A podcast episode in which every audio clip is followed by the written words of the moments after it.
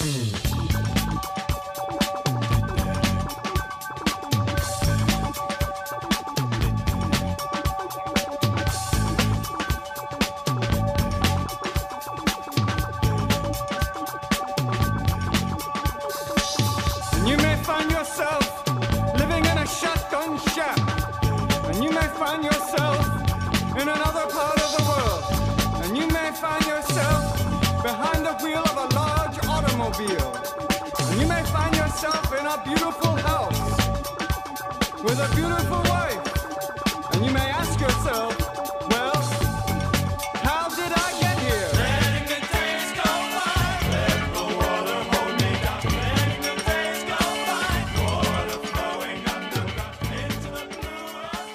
Hey, how's it going, everybody? This is Chris. Welcome to episode 95 of X Lapsed, where uh, we're still on our little uh, marathon of the Dawn of X Wave 2 books. Uh, we're going to be taking a look at Hellions number 3 today.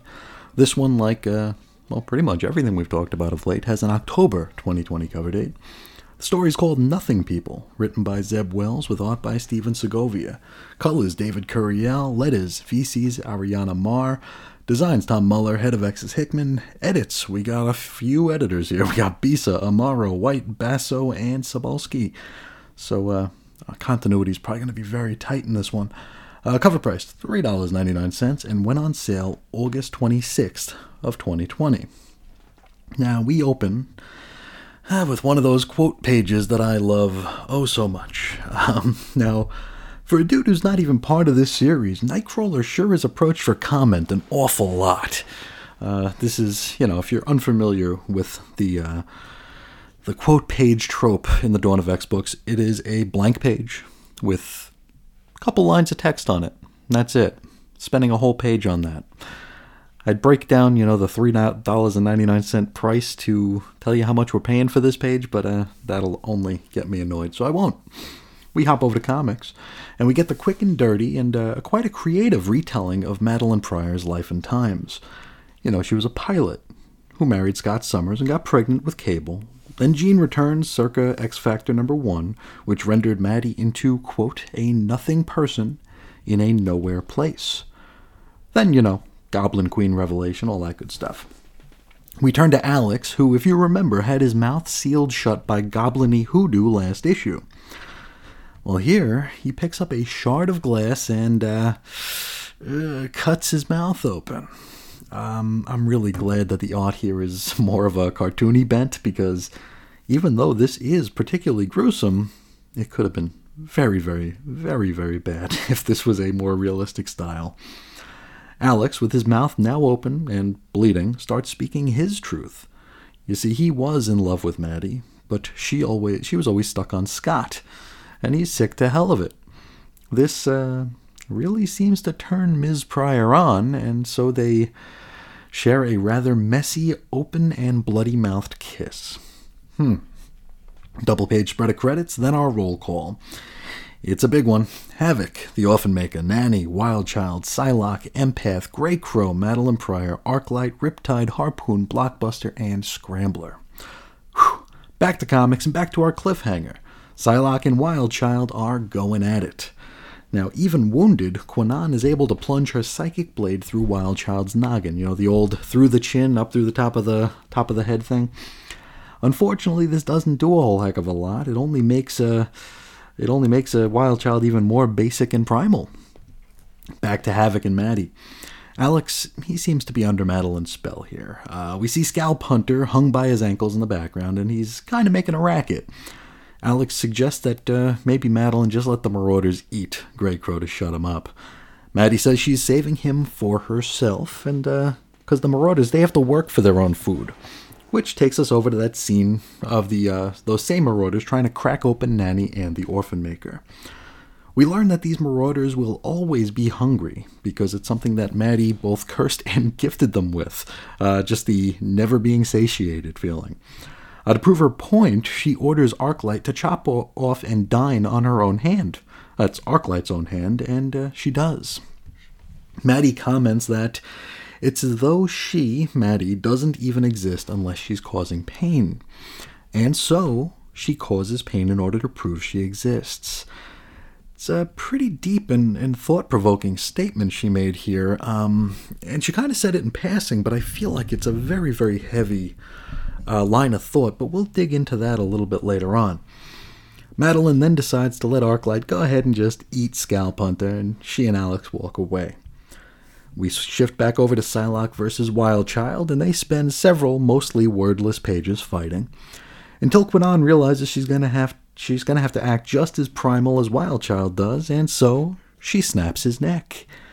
This settles Kyle down and somehow doesn't kill nor paralyze him. Um, I'm guessing we missed the chapter of Fallen Angels where we learned that Kwannon could non lethally break necks. From here, an info page. And it's a missive from a mutant regarding trepidation over entrusting the Hellions to Mr. Sinister and Kwannon. Not sure who's writing it. Maybe it's Beast. I mean, maybe it's Nightcrawler. He's been he's been giving his two cents in the uh, quote pages here. Maybe it's him. Whatever the case, the letter writer here is insistent that they keep an eye on Psylocke, also keeping in mind that this isn't Betsy Braddock, but a woman who was raised by a mystical ninja murder cult. Fair enough, and we'll talk a little bit more about that later. Back to Maddie and Alex. Maddie asks why the X Men have built a home for all mutants, except for her, which is a valid question. She, you see, her plan here is to flood the Krakoan gateways with marauders and just overrun the island, killing everybody and anybody who gets in their way. Sort of like an all new mutant massacre, and makes me wonder if they need directions to Rio Verde. You know, that's their. Yeah, never mind. Uh, now, she will do this in order to prove to everyone that she did and does exist, and I'm liking this angle quite a lot. Uh, she next says that she will throw Alex's own severed head to the feet of Cyclops, to which Alex is like, Yeah, sure, that sounds great. So I guess he's fully under her control at this point. At least I hope he is, and uh, this isn't some sort of like weird revenge fetish he's got going on. We jump over to the Legacy Marauders, who are preparing to feast on some Hellions. They stab into Orphan Maker, who spews like a, a sort of like green burning acid from his armor. Then Arclight gets to slicing and dicing on Greycrow, and we wrap up the issue with Psylocke and a now docile wild child getting ready to enter the fray. That's where we leave it.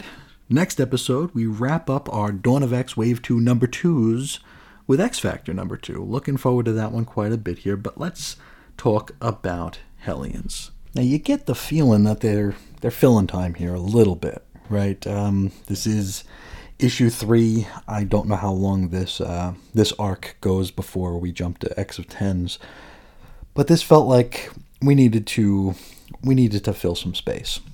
Still, a very strong issue and a surprisingly deep one at that. We got us an elephant in the room here, and uh, I think that it uh, or she was portrayed really well here. I'm quite taken with the idea that Madelyne Pryor is acting out of pain She's lashing out as she feels she's been forgotten. She's a nowhere person, right? A non entity. And considering, well, basically her entire existence since Inferno, we can kind of see why she might feel that way. Now, I don't want to go too deep into my own philosophy or methodology regarding existentialism because I don't know that I'm actually able to put into words how I feel about it. I'm not as erudite as I would like to be. But I really dig this idea that Maddie only feels that she exists through the pain she inflicts, because to her, that's her proof, right? To herself and to those around her that she was here. It's sad. It's tragic, right? Uh, you look at a character like Madelyne Pryor, you look into her past and her earliest appearances, which Wells did a fine job incorporating into our opening pages, and when you stop and think about it, she truly is a tragic character. It's really very sad. I mean, she never asked for this life, right? And yet, it's the one she wound up getting. Now, if we were to anthropomorphize a comic book character and think about what they think is their own legacy, it's it's a pointless exercise, but it's also an interesting one. Um, think about how many characters are out there who are nothing more than footnotes. That's if they even warrant a footnote. Heck, you know, they might even be best remembered as a Wizard magazine Ward of the Month, or a character some idiot got way too wrapped up in over at Chris's on Infinite Earths, or, or, or anywhere online, maybe. It's interesting to think about, and it's also quite relatable. Um, perhaps even a little too relatable in, in this case. Um, I mean, if you're listening to this show in real time, you'll know that we're fresh into a new year, right? And uh, with a new year comes the invitation to reflect. You know, um, you think about the past a bit more this time of year because it's a new start, so everything's really the past, more so than usual. At least I think that way. You may think about things like legacy, or maybe just I do. And maybe, if you let your mind wander far enough from its rational state, you'll start thinking about the impact you've had on others, if, if any at all. Like, what mark have you left? For me, that's something I struggle with. I struggle with it a lot, which is probably one of the reasons why I pump out content with such diligence. Um, I don't know that I'm all that memorable for my wit or my insight, so I focus on something I can control in my prolificy, right? That's something I can control even without talent. you know, I'm always there, I'm in your face, perhaps just to prove to myself and those around me that I do and did, in fact, exist. And like I said, it's a deep subject, right? It's probably too deep for a show like this and uh, for a guy like me, but it resonated with me because I mean, if you don't leave a mark, did you exist? You know, it's uh, it's something weird to think about. Something weird to think about. Another thing I wanted to comment on from this issue is from our info page. Now, there's a line in there that I think touches on some things that are worth exploring. The fact that the X Men need to realize that this Psylocke is not Betsy Braddock. There's something to that, and it's just like uh, just like Maddie's quandary, it's very relatable. First, I mean, little peek behind the curtain. You don't know how many times in my notes I referred to Psylocke as quote Betsy. you know, it's just it's habit, right? Second, it's an interesting take on the concept of transference. Now, transference in the quick, dirty, and oversimplified, um, it's where you assign certain attributes to someone because they remind you of someone else. So here, assigning certain attributes to Kwannon simply because she reminds us of Betsy Braddock, someone we're far more familiar with and far more trusting of, right? But this isn't Betsy. And in fact, she's little more than a stranger to our heroes. And yet, she's been entrusted as being a field leader for a team of, I mean, unhinged and, quote, inconvenient characters, right? It's interesting, and I hope that they play a little bit more with this concept. I want the Cyclopses and the Quiet Councils to treat her as though they would Betsy, simply because of how human a behavior that that is. I want to see Kwannon have to deal with that, and not in the "oh, we both like butterflies" sort of way. I want to see it on a deeper level here. Does Kwannon take it in stride?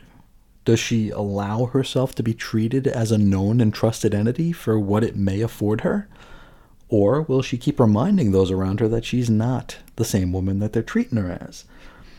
I think this could lead to some very interesting scenes if they play their cards right and don't just go, oh, we both like butterflies. I hate that. You know, I, I want it to be a little deeper than that. I want it to be more human. And I'm, I'm hopeful that it will. Now, other than those two points, like I said, it was a fight scene, right? It was a, a, a time fill in a way um, an, attempted feeding frenzy for the Marauders. Fair enough, you know, given the lead up, it is what it is. But this book main, remains among my higher recommendations for the line. Uh, the art here was solid, the story was solid, and uh, for a concept that I didn't think would work all that well, Hellions has been a pleasant surprise. You know, like all the Wave 2 books, except Wolverine. Uh, so that's uh, pretty much all I got to say about Hellions number three here. Let's hop into the mailbag before we cut out. I'll start with Damien, who's discussing X Men number 10. He says, I think the reason the drinking humor surrounding Petra and Sway doesn't work is because the story says the three of them are drinking to forget their trauma. Alcoholism isn't funny. I didn't enjoy the scene, but at least when Magneto was drunk, he was having fun. There was a potential humor in a normally buttoned up person letting loose during a, due to drinking, but I reiterate, alcoholism isn't funny. And that's a great point. That's a really good point because there can be comedy in the in the whole, you know, like somebody spiked the punch at the office Christmas party scene, right? Like the manager's drinking the uh, the spiked punch and didn't realize it. Seeing someone who's usually uptight in a looser frame of mind can be amusing, right? Simply due to the juxtaposition of the situation. But I totally agree, self medicating ain't funny. I'm not sure why it's being treated that way, though, or maybe I'm just reading too much into their commentary. Like, am I supposed to think that they hate that they have to drink in order to just get by? Or do I keep rolling my eyes at the fact that they're obsessed with blending margaritas like they're on some like lame sitcom? I mean, I don't. It's it's a weird uh, mixed message that we're getting here. It's like it's not like oh man, we got to drink to forget. It's woohoo, we have to drink to forget. I, I don't know. Uh, Damien continues. I do wonder why the three retconned amigos remember the trauma of their deaths. It seems a weird thing for Xavier to back up in Cerebro. I've never read Deadly Genesis. Was the professor with them when they died, or was he back in the mansion like in Giant Size Number One? It's a very good question. It's been a long, long while since I read Deadly Genesis, but I want to say Xavier was at the mansion. That said, i have actually been asked to sit in on a Deadly Genesis discussion at some point in the next couple months, so I'll eventually have an actual answer for that question. But yes, the trauma is a very interesting thing to have backed up into Cerebro, which it makes me ask some questions that I don't know that we're supposed to be asking. Like, how does this work? Like, when did Xavier get backups for these characters? Even if the backup system was in place during Deadly Genesis, at the very latest that he would have been able to get backups would have been before they went to Krakoa and died, right? It just seems really nebulous. Uh, is it just the fact that they know they died? Is that what's causing them to drink? I could see that, and and that could be a very interesting angle should they should they choose to go that way. Because even if you don't know how you died, just the knowledge that you did, that's that's some heavy stuff. I don't know if that's what we're expected to read into this, or if this is just a little sloppier than uh, than it should be. Uh, Damien continues. Anyway, I hated this story. Characters I dislike behaving in a way I abhor does not make for a good story. Leinil Yu draws great moon vistas, though. That's true. Uh, Leinil Yu has actually seemed to be a, a good fit here. But yeah, the story sucked. This X Men volume, for the most part, sucks. And it's actually starting to give me that uh, Fallen Angels agita, you know, where I'm dreading having to read it. It's every time I think about stopping this show, it's after I read an issue of X Men for the the past three, eight, nine, and ten. It makes me realize that this uh, this little job I've given myself is not fun all the time when I'm reading some of these things that I really would rather not. Uh, Damien wraps up with. After that, I'm desperately in need of some Merry X Lapsed. I love a Christmas story, and I'm looking forward to hearing your take. And thank you. I, I know you did listen to the uh, Merry X Lapsed episodes. I had a lot of fun doing those. Uh, for folks who are unaware, I took Christmas week, uh, five five days before Christmas, uh, leading up to Christmas, and just took a look at various X Men X Miss stories, and I had a really good time with it. Um, it was a nice change of pace, and it also it gave me an excuse to read some uh, some stories I haven't read in a long time. So you know me, I, I, got everything has to be a multitasker. So I can't just read something for the for the fun of it. I have to actually make it into something else. So it afforded me an opportunity to read some real fun stories. Well, four of them were fun. One of them was not. But uh, but I, I appreciate that. And if anybody is ever in need of some uh, Christmas cheer, you can you can dig those episodes up and uh, and have a listen. It's also a slightly different intro music for those, so uh, enjoy that as well.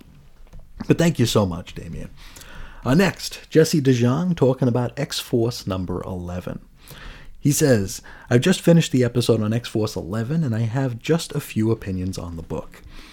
I'm not sure how much I like Multiple Man as a workforce. We have seen him on both an island for miracle drugs, in the Savage Land farming, and as an army in Empire. I miss the days where Jamie and his dupes were each living beings who had choices, not mindless drones.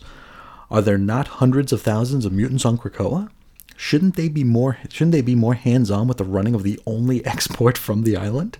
Are they really just there to party 24/7 even during funerals? What kind of life is that? Cultures have fallen countless times in the past because the populace grew lazy and self-centered. Using Jamie as a workforce is not only lazy for the story, but also shows that the creative team is being lazy as well. Great points, great points. And I do I do wonder if the decadence of Krakoa will be addressed and may ultimately be the undoing of the mutant society. Um, I suppose if Apocalypse starts taking like fiddling lessons while Mystique plays with matches, we maybe start to worry. Um, and you're right, the Jamie workforce seems lazy on many levels. Um, it does illustrate a, uh, a level of complacency on Krakoa, which may just be the point. But from creative, it's kind of reductionist, right? It, it kind of ignores all the growth that Jamie had exhibited during the past couple of decades of storytelling. And you're right. I mean, the dupes used to actually be like they used to be goal oriented. It was either early in X Force Volume 3 or the Madrox series that preceded it. But I remember Jamie was sending his dupes out to gain knowledge, right? it was very creative use of the character. Like you'd have one who would uh, would like join a monastery, and he would like be sitting on a mountain just to get the knowledge of doing it. One would go to school for a certain discipline just to get the knowledge to do it. It's you know it's a really really cool use, and it and it's like such an enviable sort of power. It's like not only is it a cool power to have in general, but just the that level of like, oh man, think of all the stuff I could get done, you know? And uh, it's a really cool use. And it makes it all the sadder and lazier to just see, you know, field upon field of Jamie workers. It feels like something we'd see like maybe in another dimension. Like if we were to revisit the Age of Apocalypse for the 8900th time, maybe we'd see a field full of Jamie clones, Jamie dupes doing some work. I mean, just to have a Jamie presence in the story, but in the real Marvel Universe, I, I really don't care for it. Jesse continues uh, The Russian nesting assassins was a cool reveal. I wondered how small they would get and how you could stop them from emerging. Maybe by freezing them? I'm sure we'll find out before they become microscopic. And yeah, this was a neat reveal, and I hope they do more with it. Because I know, I mean, for better or for worse, we're probably going to be dealing with the Russians as our big bads for a little while. So it's neat to see them playing with a take on the resurrection protocols themselves it evens the playing field a little bit, and I suppose that's better than not. You know, it's not bad. Uh, Jesse continues. It was nice seeing the X Men in a battle again and not just sitting around talking. Sometimes I just want a good fight. That's true. That's true. We don't get to see them fighting all that often here. So it is cool to see, you know, just a, a nice splash page of a fight that actually leads somewhere. Jesse continues, uh, I'm guessing that someone is a fan of South Park because Quentin is Kenny. He dies practically every issue, only to be back the next. It's become an event in itself, and maybe I should keep track of all the ways Kid Omega has died. But the number of deaths in these books got old fast, not just from Quentin. Sage is heartless, but just dismisses Rhea's death as if taking out the trash is too far. I hope that they get a story where the Five can no longer resurrect and see how casual they think of death at that time. And I think they're gonna actually they're gonna have to eventually tackle a story like that, right? I mean, outside of the kitty one, because how long can this go on? You know, countless deaths, deaths that are treated like comedy or a simple inconvenience. It's too much. Um, what's worse is outside of that, I'm really enjoying enjoying X Force. It's just that you know like when you're when you're preparing to hear like a really annoying sound or maybe you stub your toe and there's like two or three seconds where there's no pain yet, but you know it's coming. Like you stub your toe and you're like, oh, that didn't hurt. And then, oh, here it comes, here it comes.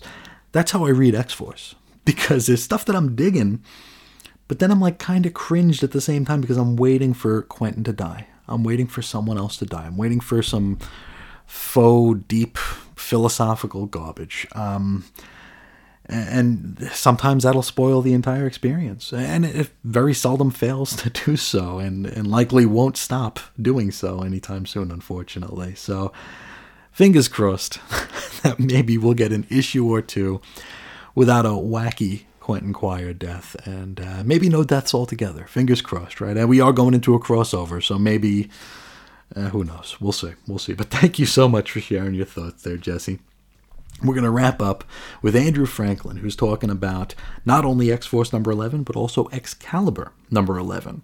He says, How'd you like that Colossus and Omega Red tussle? Well, maybe next issue. to which I would say fingers crossed, though I don't know if they're crossed because I want to see it or I hope I don't. Uh. Andrew continues. I'm choosing to be cautiously optimistic about his inclusion in X Force. So far, what little we've seen of Colossus I've liked, but ex authors have a bad track record with treating him terribly. The 90s was a systematic dismantling of Peter, and it still leaves a bad taste in my mouth. I also find it odd that Peter always ends up in the X Force book. I wasn't reading at the time, so I'm not sure if he was on the other version of the Black Ops X Force or what. But it seems like to me, seems to me that X editorial has for a long time been d- disdainful of the gen- gentle nature of Peter. That's why so far I've liked Percy's use of him. He seems like the Colossus I know, but has an interesting addition of being a skeptic to the Krakoa era. I hope we don't abandon the something's rotten with the resurrection story thread. After that scene with Domino and Peter before her death, I'd like to see him dig into what's going on. So the best I can say now is that I have a reason to be interested in where this book goes. And I agree, the Colossus and Domino scenes here have been probably the high points of the entire volume. It's just a shame that it that you know they're they're so few and far between. We've only had maybe two or three of them, but they've been so good. And you're right um, about Colossus's treatment. I can't think of a time since I actually started reading the X Men where Colossus has been treated right.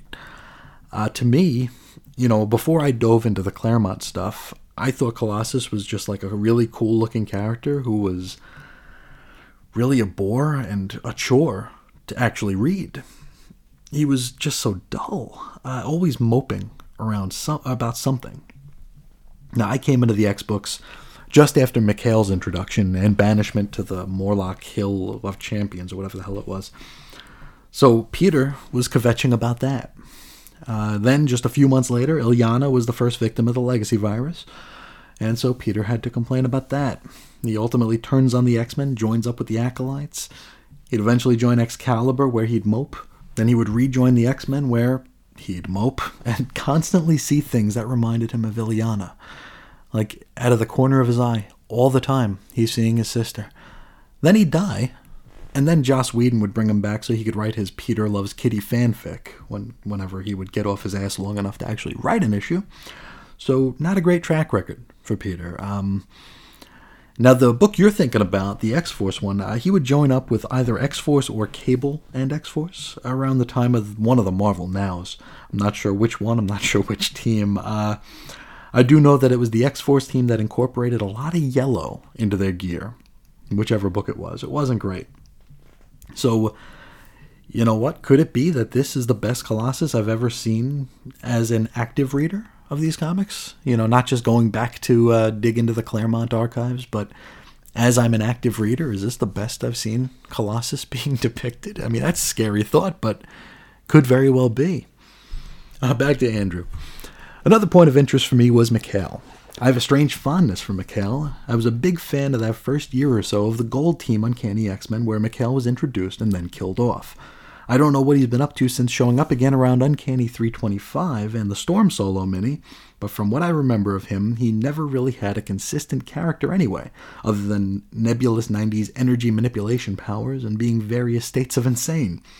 He's just one of those characters that makes me perk up a bit just to see what they're going to do with him. And Mikhail is an interesting study. Um, I do have a certain fondness for him, but I think it is bred out of how he was treated during the Age of Apocalypse. Because uh, up until that point, I, I could care less about the guy, but probably because he was part of that Morlock story, and I do hate me some Morlock stories. Um, but in the Age of Apocalypse, he was treated as this like super powerful wild card. You know, he was really, really intriguing. We would hear the Horsemen talk of Mikhail, and it was just like, oh, I wonder what that's all about. And uh, I've always had a fondness for him since then, and I'm really looking forward to seeing what happens with him here. I know he's got the Cerebro sword now, so I'm assuming that uh, he'll have something to do with uh, X-10s. Andrew continues. As disinterested in X Force as I am, it's better than Excalibur. Oof, this book is a chore. I stopped reading issue 11 a few pages in and went back to issue 10 to make sense of where the story was. I'd completely forgotten that issue is all a Jamie Braddock side story until two thirds of the way through, so I had to go back and read issue 9, and let me tell you, it was not worth all that effort. This book is just not interesting, and if not for Marvel Unlimited, there's no way I'd be reading this, which I guess is a good endorsement for Marvel Unlimited. The art is good, though. And yeah, Excalibur's weird. in that with each successive issue, I always feel like we're starting off with a disadvantage. Like like I missed something, like I missed an issue, or or there was like a misprint and I'm missing the first several pages of the issue. Something. It's just very jarring in how it goes about telling its story. I've had to dig I, I, I mentioned it before when I read, uh, I think it was number 10. I had to dig through long boxes to pull number 9 out to make sure that I covered it. I had to dig through my uh, my you know my to be read books and see like oh man did I skip one you know and then I'm thinking oh man I probably have all my numbering mixed up I'm gonna have my my X lapsed episode numbers are gonna be all screwed up from this point on simply because it feels so disjointed. It doesn't feel like one stream of consciousness, right? I gotta wonder if the collected editions read quite as PC as they do as individual issues. I know with the anthologies, you don't gotta worry about that, but if you're reading, you know, Excalibur by Tini Howard, volume whatever, is it this weird in between issues? Uh, I don't know. I don't know. Andrew wraps up with Thankfully, the Wave 2 issues are next, and hopefully we'll all have good things to say about them. So until Betsy manifests the secondary mutation to become the literal Excalibur sword, make mine X lapsed. And you never know. Maybe she is the X of tens, or whatever that. Is it? I, you know, I have to always look. Is it X of swords or sword of X? I think it's it, it's X of Swords. Okay, it's X of Swords. But uh, you never know. Maybe we will see some uh, anthropomorphized sword action in there. Um, my DCBS order came in today, and there is a book. Yeah, there is the sword book that we'll be getting to eventually. Which uh, I tell you what, at first blush, looks like it's going to be a slog. But we'll worry about that another day. Uh, I think that's where we'll put a pin in it for today. If anyone out there would like to get a hold of me, you could do so quite easily. Uh, you can find me on Twitter at Ace Comics, or you can hit me up on email at 90sxmen at gmail.com. You can find blog posts and show notes over at chrisisoninfiniteearths.com and xlapsed.chrisisoninfiniteearths.com. You can talk to us about all sorts of stuff on Facebook at group 90x, 90s X-Men is our group. I tell you, I goof up on these plugs every single day.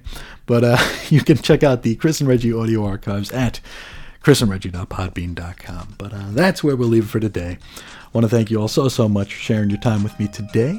And as always, I will talk to you all again real soon. See ya.